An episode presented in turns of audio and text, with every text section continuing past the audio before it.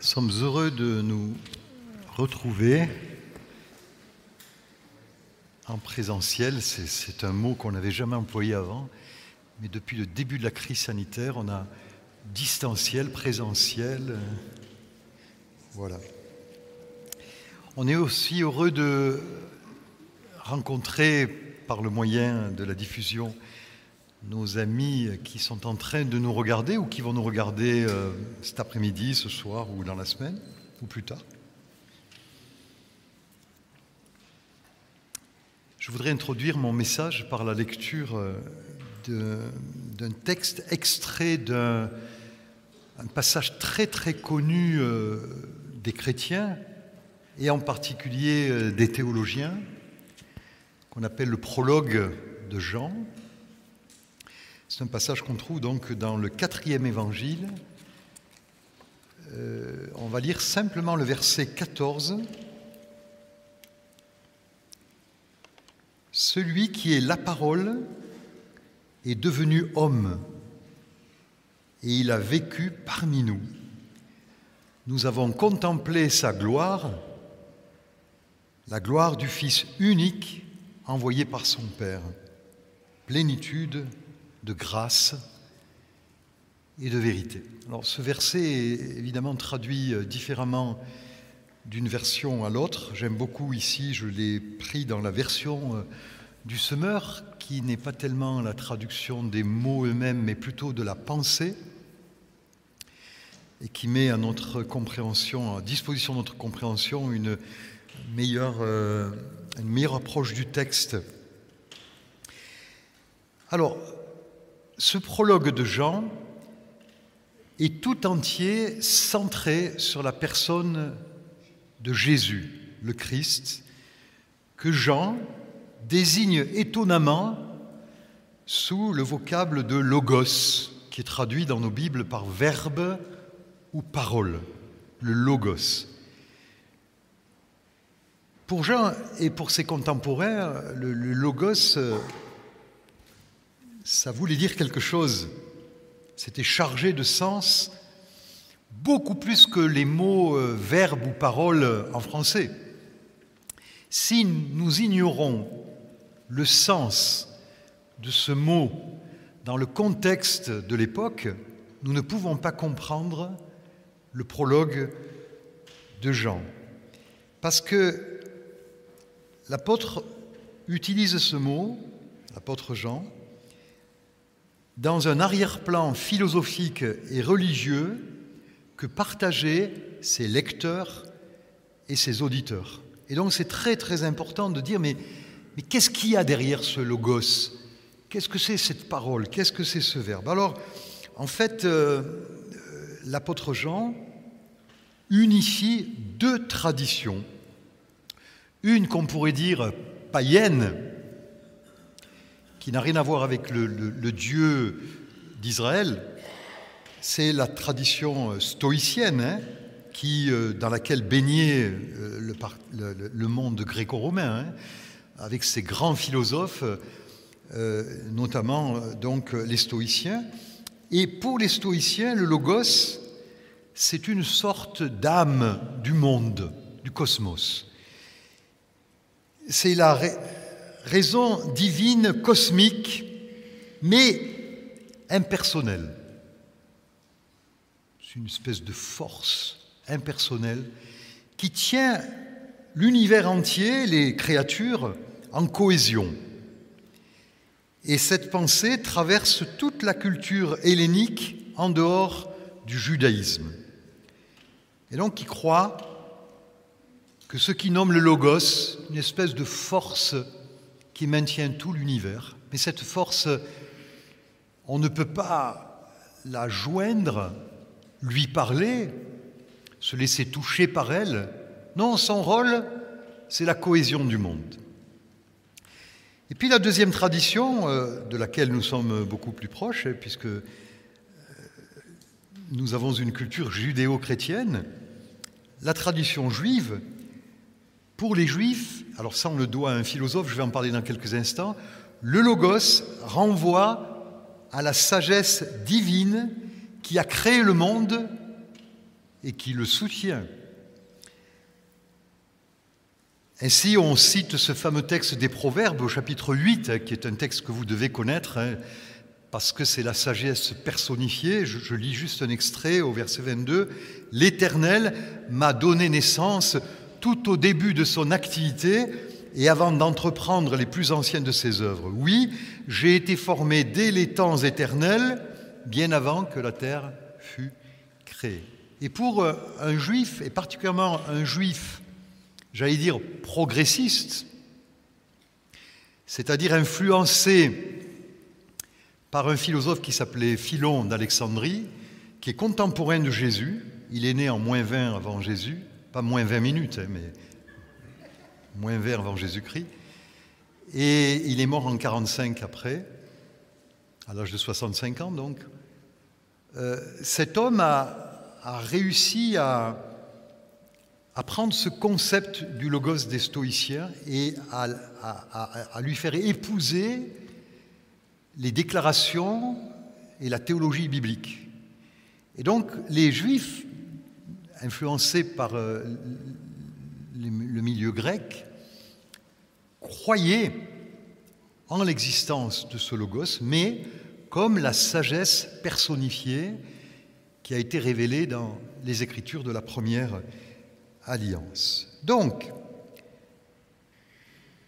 Jean déclare aux Juifs, et plus généralement à ses lecteurs de son temps, que ce logos, il le dit aux stoïciens et aux, Juifs, est devenu chair.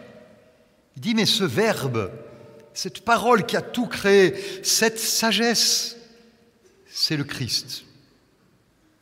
Et alors, euh, je peux vous dire que Jean, là, fait un coup de maître sous l'inspiration du Saint-Esprit, en étant capable, dans le même texte, de s'adresser à deux lecteurs ou auditeurs totalement différents. D'un côté, le monde gréco-romain, largement influencé, comme je l'ai dit, par les idées stoïciennes, et les milieux juifs, qui eux aussi connaissaient la notion du logos sous la forme de la sagesse personnifiée.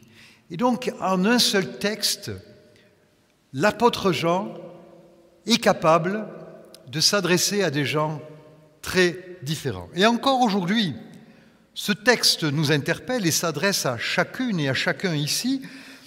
Il nous présente le Christ comme principe de toute chose, et plus que cela, Jean nous défie en nous poussant à nous positionner. Voilà.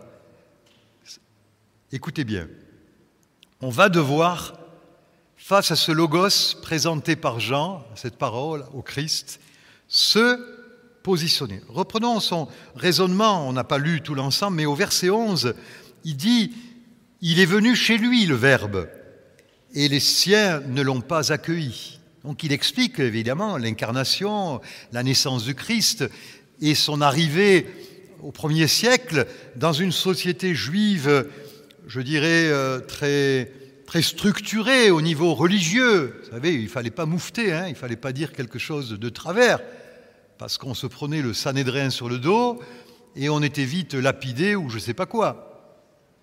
Et lui, il dit, bien justement, le Verbe est venu chez les siens et les siens ne l'ont pas accueilli. Et à partir de ce constat, qui est un drame en soi, imaginez que ces gens adoraient le, le vrai Dieu, mais n'ont pas voulu de sa manifestation en chair. Ce Messie qu'ils attendaient tant et qu'ils attendent toujours, ils ne l'ont pas reconnu, ils ne l'ont pas accueilli. Et donc c'est un drame. Eh bien, imaginez que à partir de ce moment-là, une ligne de démarcation va s'opérer dans l'humanité tout entière, parce que ce ne sont pas simplement les juifs qui sont concernés. À cette époque, on divisait le monde en, en, deux sphères. Hein. Il y avait les barbares et les juifs, ou les grecs et les juifs. Les juifs faisaient comme ça. Hein. Ils, pensaient que, bon, ils avaient raison, qu'ils avaient la révélation de Dieu. Et donc, quand ils, se, ils regardaient à eux-mêmes, il regardait le monde extérieur comme manquant de révélation. On appelait ça les gentils, autrement dit les, païens, le, monde qui ne connaissait pas Dieu. Mais là, la ligne de démarcation va changer. Ce n'est plus d'un côté les Grecs et de l'autre côté les Juifs. C'est d'un côté ceux qui ont accueilli la parole et de l'autre côté ceux qui l'ont rejetée.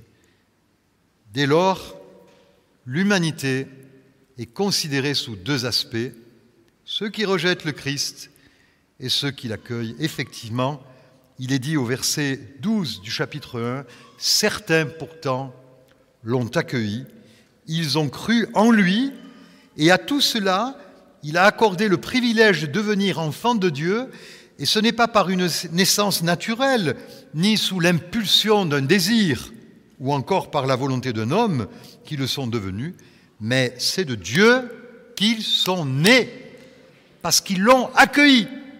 Et donc il y a une question, et je vous la pose, et je la pose à ceux qui nous écoutent, maintenant ou plus tard. Je la pose à chacun ici. Voici la question. Puisque Jésus est le Christ, le Logos, c'est-à-dire cette parole qui maintient l'univers en cohésion, et plus que cela, ce Christ qui est mort sur la croix, sur le monde du calvaire pour nous sauver, puisque le Christ, le Logos, qui a créé toutes choses, a été rejeté par les uns et accueilli par les autres, comment allez-vous ce matin vous positionner, vous qui êtes invités à le recevoir? Qui a reçu le Seigneur Jésus dans sa vie? Levez-vous un peu, levez-vous pour savoir. Waouh ah, dommage que vous ne puissiez pas les voir à la caméra. Je ne sais pas qu'un jour, je sais pas si un jour on aura une caméra qui. Quand on n'aura plus de masque, peut-être, hein, ce sera mieux, on verra votre sourire. Vous avez reçu Jésus-Christ dans votre vie. Vous pouvez vous asseoir.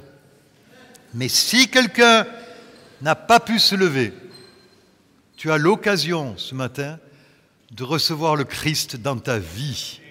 Et ça va changer ton existence complètement. Sa vie sera nouvelle. Dès que nous l'accueillons, dès que nous le recevons comme notre Sauveur, et comme notre Seigneur, outre le pardon des péchés, comme si je passais là-dessus que c'était rien, mais c'est beaucoup, hein, la vie éternelle que nous recevons, le don du Saint-Esprit, il y a un processus qui s'engage.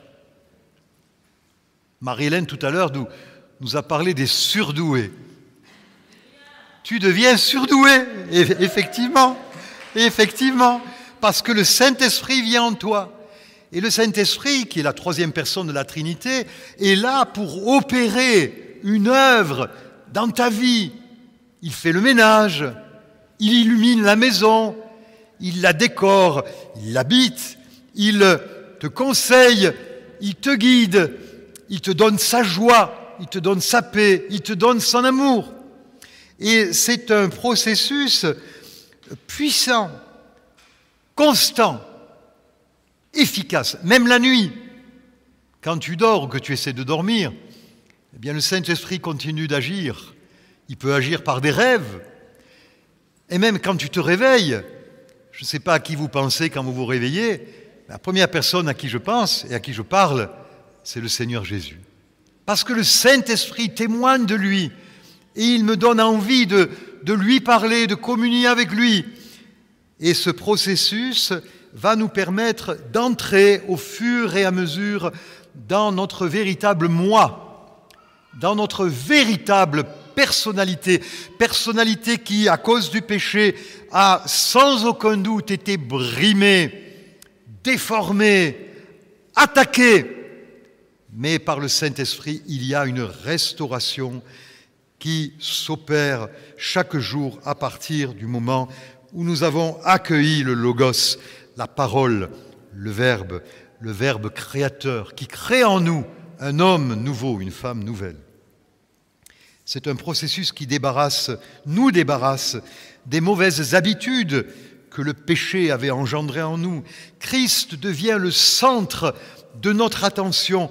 Nous portons nos regards sur lui. Plus que cela, nous le contemplons. Vous savez qu'on n'a pas besoin d'adorer qui que ce soit d'autre. Hein. Et dans certains milieux, on a rajouté des tas de gens euh, à qui, même si on rend un culte dit de, du lit, hein, parce que pour s'excuser de, prier des gens qui sont morts, on dit Ah, mais ce n'est pas un culte de latrie, c'est un culte de, du lit, de révérence, de vénération. Mais on n'a pas besoin de ça. Nous avons tout pleinement dans le Christ. Parce que c'est vrai. Mais il est tellement grand, il est tellement immense, il est tellement beau dans sa nature, dans ses intentions pour nous. Qu'avons-nous besoin de qui que soit, de quelqu'un d'autre? Mais non Personne. Et l'apôtre Jean raconte sa propre expérience dans ce magnifique prologue lorsqu'il écrit dans la partie B du verset 14, Nous avons contemplé sa gloire, la gloire du Fils unique envoyé par son Père, plénitude de grâce et de vérité. Nous avons contemplé. Euh, Jean explique qu'il a été subjugué par la gloire qui découlait de la personne de Jésus. Vous n'auriez pas aimé être à sa place, parce que Jean, c'est celui qui était couché quand on mangeait, parce que vous savez que dans le monde gréco-romain, et les Juifs ont été gagnés à cette coutume, on, mangeait allongé. Et on était appuyé sur le, le cou de gauche, on tendait la main droite dans un plat central, tout le monde...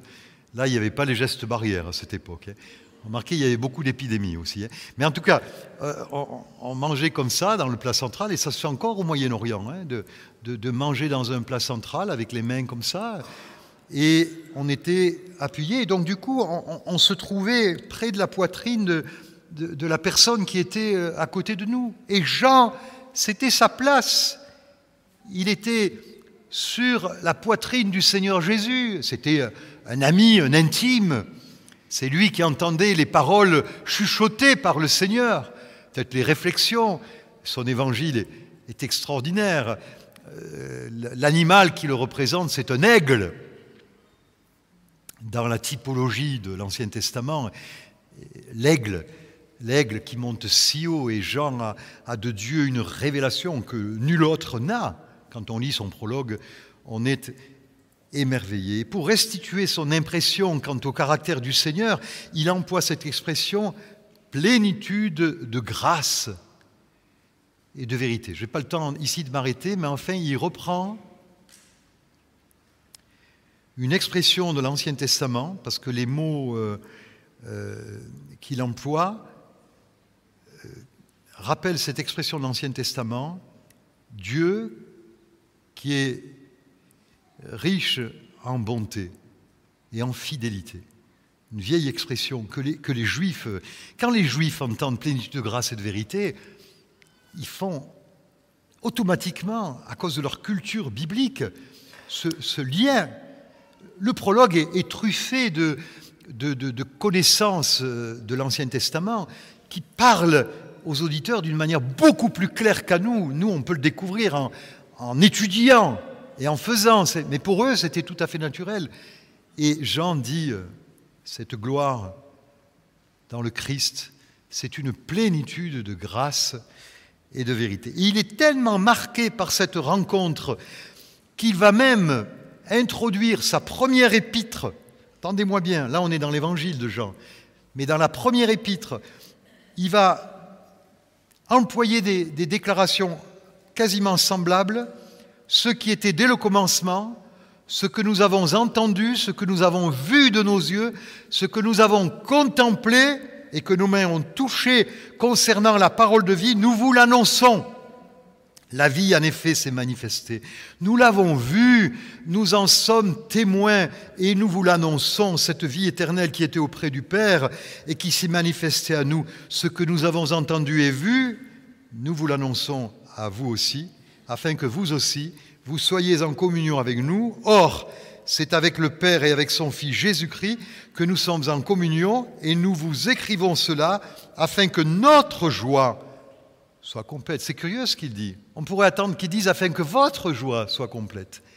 Mais là, il est en train de parler de l'accomplissement du ministère que Dieu lui a donné, témoigner de la gloire du Christ témoigner de la plénitude, de la grâce et de la vérité. Et il est en train de dire, parce que je témoigne de cela, ma joie, elle est complète. Tout à l'heure, pour reprendre le don spirituel de Marie-Hélène, elle l'a dit, quand tu parles à quelqu'un et que tu manifestes une parole de sagesse ou de connaissance, et que la personne est complètement touchée en disant mais, mais, mais qui vous l'a dit? Et toi tu peux dire oh, mais ça vient pas de moi, c'est le Saint-Esprit. Et là tu ressens en toi une joie parfaite, une joie complète. Tu sens que euh, tu es dans l'accomplissement de ta vie et de ta fonction ici-bas. Vous êtes la lumière du monde, dit le Seigneur. Et, quand cette lumière peut jaillir et toucher quelqu'un, le bénir, l'encourager, l'éclairer, c'est quelque chose de magnifique et d'extraordinaire. Jean a eu le bonheur de vivre près de Jésus. Et pendant ces trois années de ministère vécu aux côtés de Jésus, il a découvert sa, sa nature, son caractère extraordinaire, son autorité spirituelle. Il a entendu son, enseignement, il a vu guérir des quantités incroyables de malades, ressusciter de morts, multiplier du pain, du poisson pour la foule. Et Jean a reçu la, la révélation que cet homme, c'est Dieu. Dieu fait chair. Dieu fait homme. Et c'est pour ça qu'il dit, nous vous écrivons cela afin que notre joie soit complète. Parce que de le dire, moi de, le dire ce matin, de vous le dire, je ne sais pas si ça se voit, mais ça me remplit de joie. Je suis joyeux d'annoncer cette parole. C'est fantastique que je puisse dire à un auditoire ici et, et, en ligne, Jésus est le Fils de Dieu, il y a en lui plénitude de grâce et de vérité pour tous, il vous accueille, accueillez-le, il va vous sauver et il va complètement vous transformer. Ça me rend joyeux, et vous, ça vous rend joyeux, c'est quelque chose de tellement formidable. Pour lui, effectivement, il n'y a pas de vraie joie, de joie complète, comme il l'écrit, sans que celui qui contemple le Christ ne le partage avec celles et ceux qui ne l'ont pas encore ou en tout cas peu découvert. Je dirais que c'est l'occupation de tout chrétien de contempler le Christ et que c'est sa préoccupation de le donner au monde qui nous entoure et qui ignore encore les trésors d'amour, de sagesse et de puissance qui se cachent en, Jésus. Oui, Jésus, plénitude de grâce et de vérité. Dans le verset 14, il est, il est, question deux fois donc de la gloire de Dieu. Et je voudrais vous parler pendant quelques instants de la gloire de Dieu dans la première alliance, ce que nous appelons l'Ancien Testament. Nous sommes toujours en train de réfléchir au prologue de Jean, et le verset 14 dans la version du Semeur parle deux fois de la gloire. Nous avons contemplé sa gloire, la gloire du Fils unique envoyé par son Père. Il est évident, et voilà un autre pont, que dans la pensée des lecteurs juifs qui liraient l'évangile de Jean, la comparaison automatique avec Moïse s'effectuerait. Quand un juif de cette époque et de notre époque entendait ou lit le prologue de Jean, il ne peut s'empêcher de se poser la question, et alors, ce logos vis-à-vis -vis de Moïse, on le place où? D'ailleurs, Jean, l'apôtre, prévient ce réflexe naturel chez un, adepte du judaïsme en déclarant au verset 17, en effet, la loi a été donnée à travers Moïse, mais la grâce et la vérité sont venues à travers Jésus-Christ. L'auteur de l'épître aux Hébreux fera la même chose. Comme c'est une épître qui est adressée en particulier aux Hébreux, pétris d'Ancien Testament, pétris de, de lois, de règles, de traditions et d'habitudes, l'auteur de l'Épître aux Hébreux veut éclairer ses lecteurs en leur expliquant la position de Moïse et la position de Jésus-Christ. Concernant la gloire, les Israélites possédaient 39 euh, livres qui parlent abondamment de la gloire divine. Et, il n'y a qu'à évoquer la, manière, et je, je prendrai juste l'exemple de Moïse, dont l'Éternel s'est révélé à Moïse pour ne souvenir que les Hébreux avaient une haute opinion de la gloire de Dieu. Si je vous demandais euh, c'est quoi la gloire de Dieu pour vous, je suis sûr qu'on pourrait faire passer les, gens ici, on aurait des quantités de, réponses, mais, un, juif, un hébreu, avait des textes sur lesquels s'appuyer, il, il pourrait dire, mais la gloire de Dieu, c'est la révélation de Dieu dans le buisson ardent. L'ange de l'Éternel apparut à Moïse dans une flamme de feu, au milieu d'un buisson. Moïse regarda et vit que le buisson était tout en feu sans être consumé. Voilà la gloire de Dieu. Et Moïse est vraiment la figure de l'Ancien Testament qui, nous pouvons le dire, reflète la gloire divine. Au chapitre 33 de l'Exode, alors il est dit clairement que l'Éternel échangeait avec Moïse il est dit au chapitre 33, verset 11, l'Éternel parlait à Moïse face à face comme un homme parle à son ami. Vous vous rendez compte? Il rentrait dans la tente d'assignation de la rencontre, et là, je ne sais pas sous quelle forme, en tout cas, quand il est dit face à face, le, le contexte nous fait bien comprendre que Moïse ne voyait pas le visage de Dieu, mais il y avait vraiment une communication. Eh bien, croyez-vous que cela suffisait à Moïse, lui qui avait connu la révélation du buisson ardent, il ne s'en contente pas, il veut plus. Moïse voulait plus de la gloire de Dieu. Et c'est pour cela qu'il fera une demande incroyable au Seigneur, lui qui pourtant parlait face à face avec lui. Dans Exode 33, 18, Moïse dit à Dieu, Fais-moi donc voir ta gloire. Mais Moïse, T'en as pas assez Il y a deux millions de personnes dehors là qui, qui attendent que tu sortes de la tente d'assignation. Toi, tu es là dans la présence de Dieu, tu lui parles et tu lui demandes de te faire voir sa gloire. Oui, il en avait besoin, parce qu'il voulait que Dieu atteste sa légitimité, encore en tant qu'envoyé de Dieu. Plus que cela, à la fin du livre de l'Exode, alors que l'alliance est renouvelée, vous rappelez que la première fois que Moïse était redescendu du Sinaï, il avait trouvé le peuple adorant un veau d'or, il avait brisé les tables, à la fin du livre de l'Exode. Chapitre 34, quand il redescend avec les secondes tables de la loi, il a le visage qui irradie Moïse descendit du mont Sinaï, les deux tables du témoignage à la main, il ne savait pas que la peau de son visage rayonnait, parce qu'il avait parlé avec l'Éternel. Aaron et tous les Israélites regardèrent Moïse et, virent que la peau de son visage rayonnait. Ils eurent peur de s'approcher de lui. Moïse les appela, Aaron et tous les chefs de l'assemblée vinrent vers lui.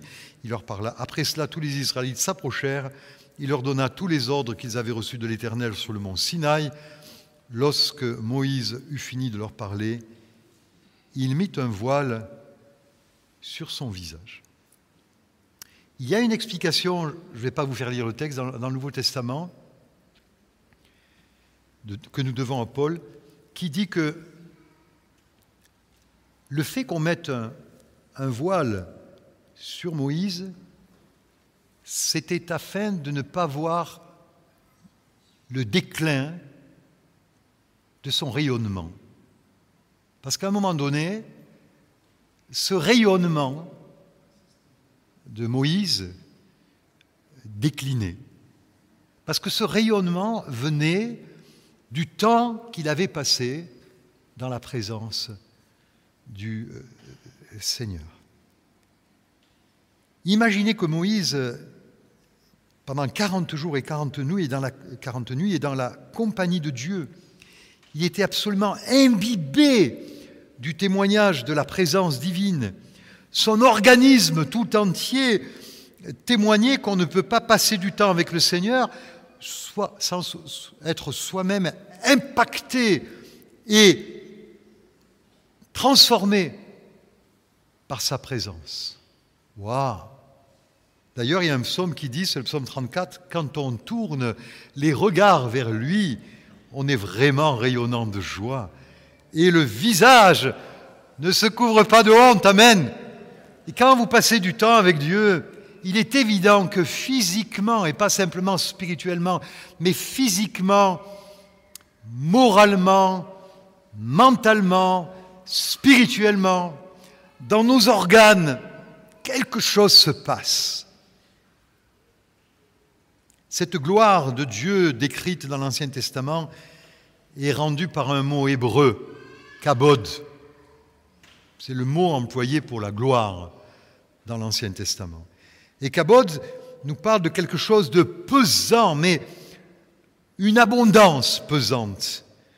Il signifie encore splendide, magnificence, majesté, noblesse.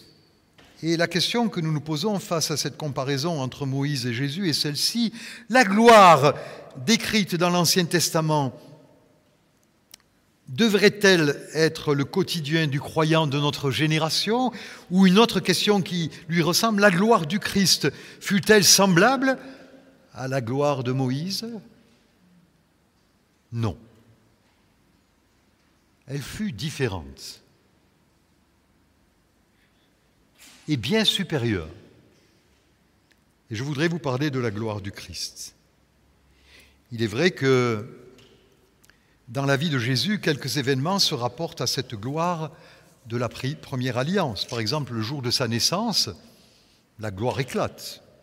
Un ange du Seigneur leur apparut, même si on n'est pas à Noël, on va lire ce texte, et la gloire du Seigneur resplendit autour d'eux, ils furent saisis d'une grande frayeur, mais l'ange leur dit, n'ayez pas peur, car je vous annonce une bonne nouvelle qui sera une source de grande joie pour tout le peuple.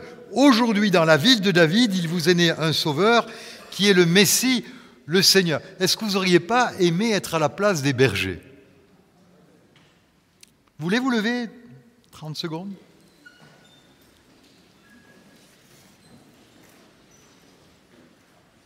Un ange du Seigneur apparut et la gloire du Seigneur resplendit autour d'eux. Imaginez que dans les rangs, là, dans les allées, au-dessus, là, dans les plafonds, tout à coup, il y, a une armée d'anges, une lumière insoutenable, euh, une parole puissante qui annonce la bonne nouvelle.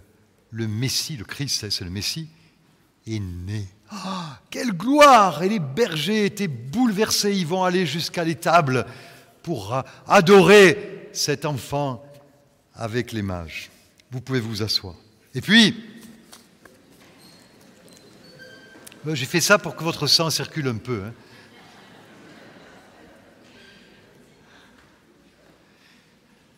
La prochaine fois, je vous ferai quelques exercices de, de gymnastique.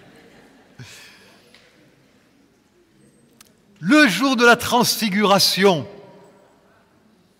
pendant qu'il priait, l'aspect du visage de Jésus changea et son vêtement devint d'une blancheur éclatante. Et voici que deux hommes s'entretenaient avec lui. C'étaient Moïse et Élie apparaissant dans la gloire. Il parlait de son prochain départ qu'il allait accomplir à Jérusalem.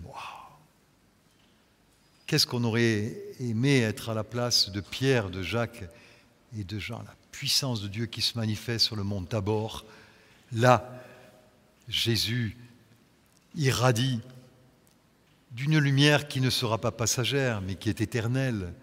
Il dévoile pour un instant sa vraie nature divine, d'une lumière qui n'a jamais cessé de briller et qui ne cessera jamais de briller, qui a simplement été voilée par sa nature humaine, parce qu'il s'est fait chair et qu'il est devenu comme un simple homme. Et n'oublions pas le premier miracle de Jésus à Cana lorsqu'il changea l'eau en vin, non pas en vin véaïenne, hein, mais en vin véienne.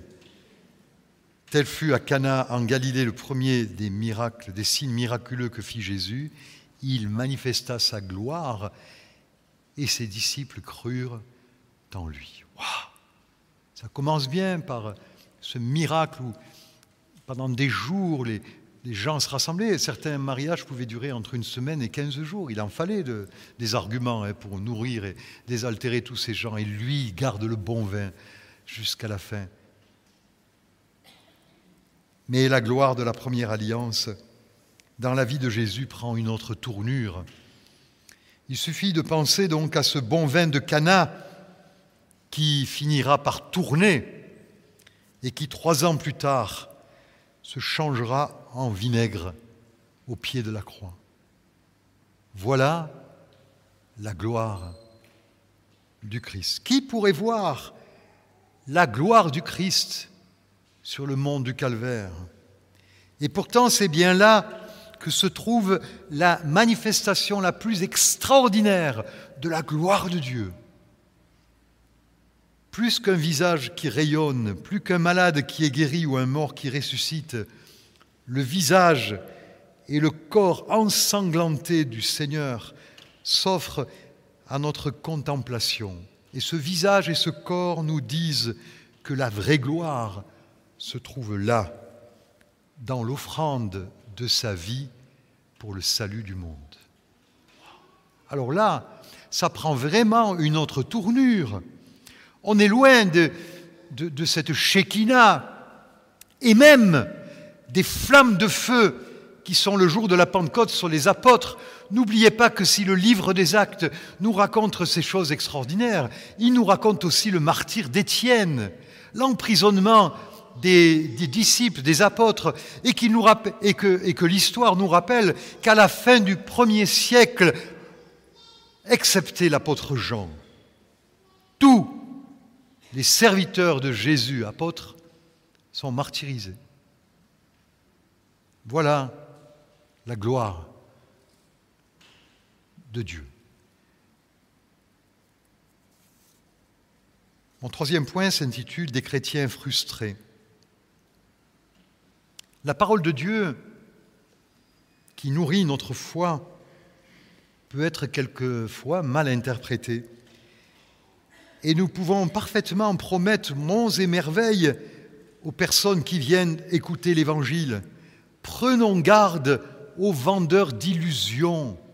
Prenons garde aux vendeurs de rêves et du bling-bling évangélique.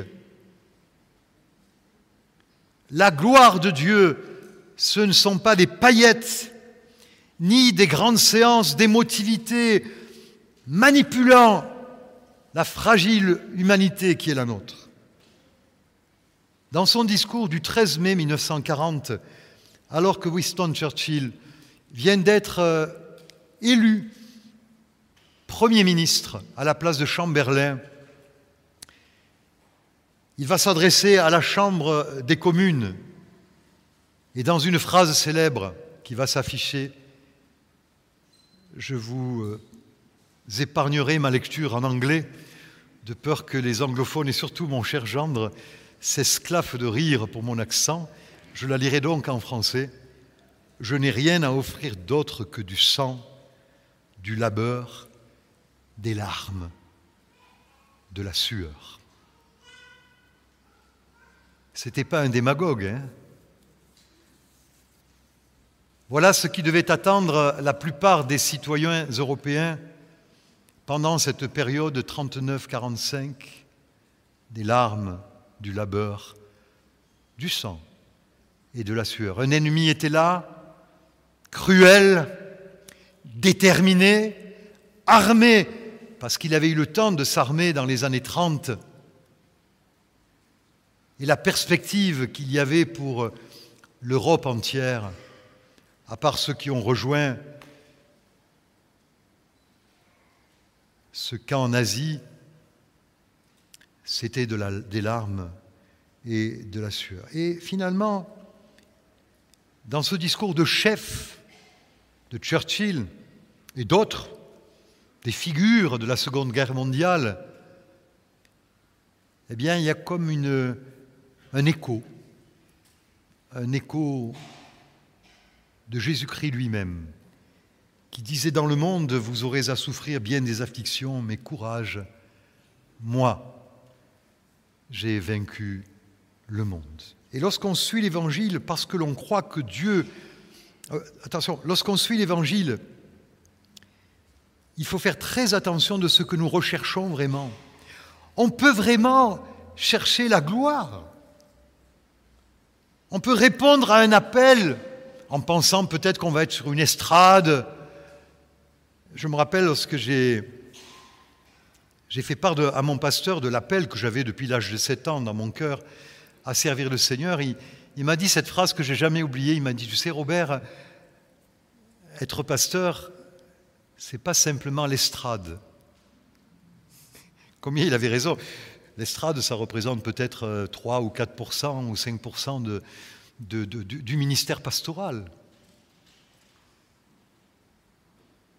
Et si un jour il y a une quelconque gloire à gagner, elle appartient à Jésus-Christ. Parce que c'est lui qui fait lever les ministères, c'est lui qui les inspire, c'est lui qui donne des paroles de sagesse et de connaissance. Il ne faut pas confondre l'instrument et l'ouvrier. L'ouvrier, c'est Dieu. L'instrument, c'est nous.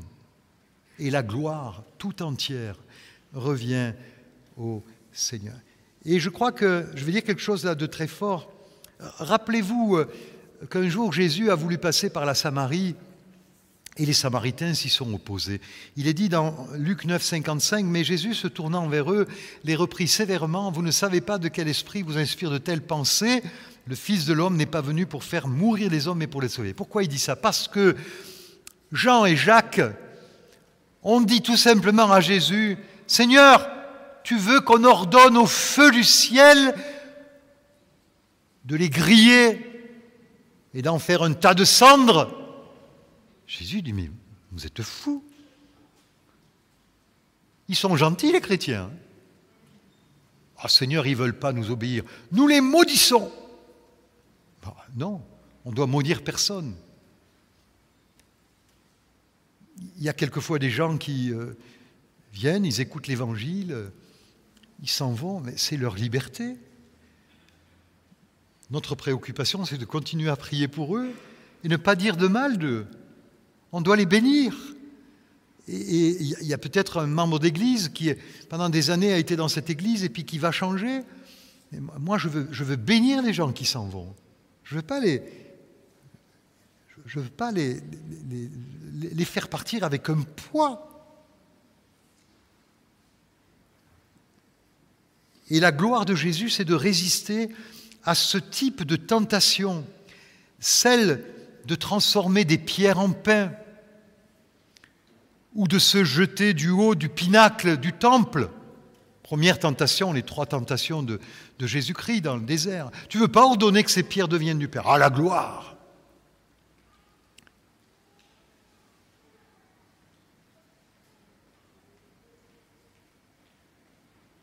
Quand on cherche cette gloire-là, on est dans une forme psychologique de toute puissance et on frise la maladie mentale.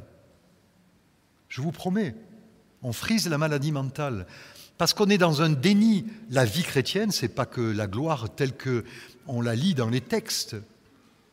C'est aussi l'opprobre, c'est aussi le combat, c'est aussi les larmes, et c'est aussi la mort.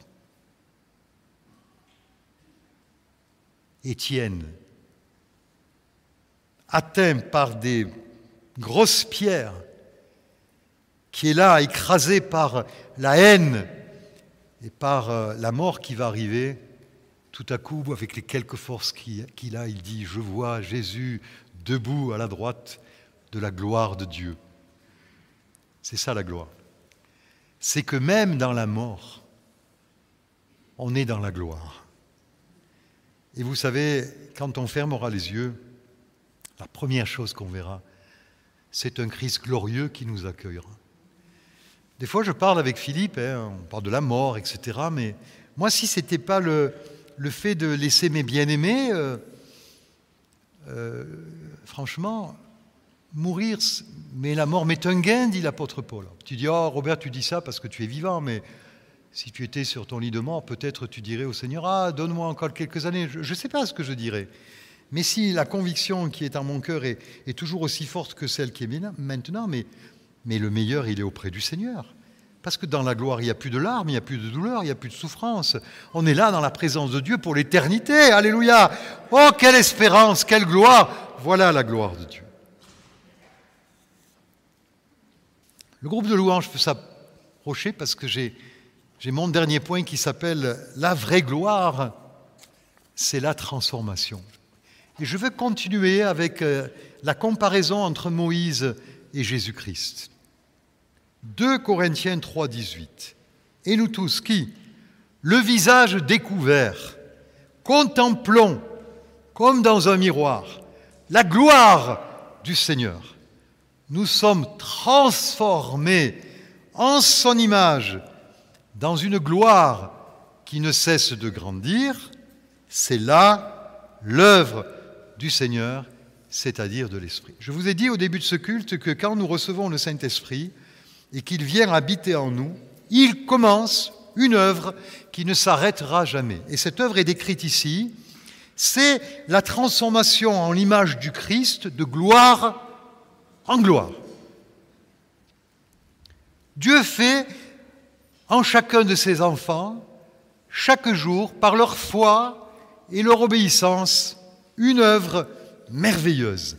Il transforme chacun d'entre nous pour que nous devenions semblables à son Fils Jésus-Christ. C'est pour ça qu'on appelle les croyants dans le Christ, on les appelle des chrétiens. Alors peut-être au début ce fut un, sobriquet, mais c'est une vérité, ce sont des petits Christ. Et ce dont Jésus a besoin, c'est de, de millions d'autres lui-même, répandus dans les sociétés, en Asie, aux États-Unis, en Russie, en Afrique, en Océanie, partout. Le Seigneur veut des petits Christ qui chaque jour vont de gloire en gloire. Nous savons en outre, dit Romains 8, 28, que Dieu fait concourir toutes choses au bien de ceux qu'il aime. Amen. Vous voulez dire ça avec moi? Nous savons en outre que Dieu fait concourir toutes choses au bien de ceux qu'il aime et de ceux qui ont été appelés au plan divin. Amen. En effet, ceux que Dieu a connus d'avance, il les a aussi destinés d'avance à devenir conformes à l'image de son Fils, afin que celui-ci soit l'aîné de nombreux frères et sœurs. Tout ce qui est petit, caché, bienfaisant, que nul ne voit, Dieu, lui, le voit. Vous avez peut-être aidé un de nos réfugiés la semaine dernière ou il y a deux semaines en lui donnant de quoi subvenir à ses besoins parce qu'ils n'ont pas d'argent. À part eux et vous, personne ne le sait. Oui, Dieu le sait. Dieu le sait.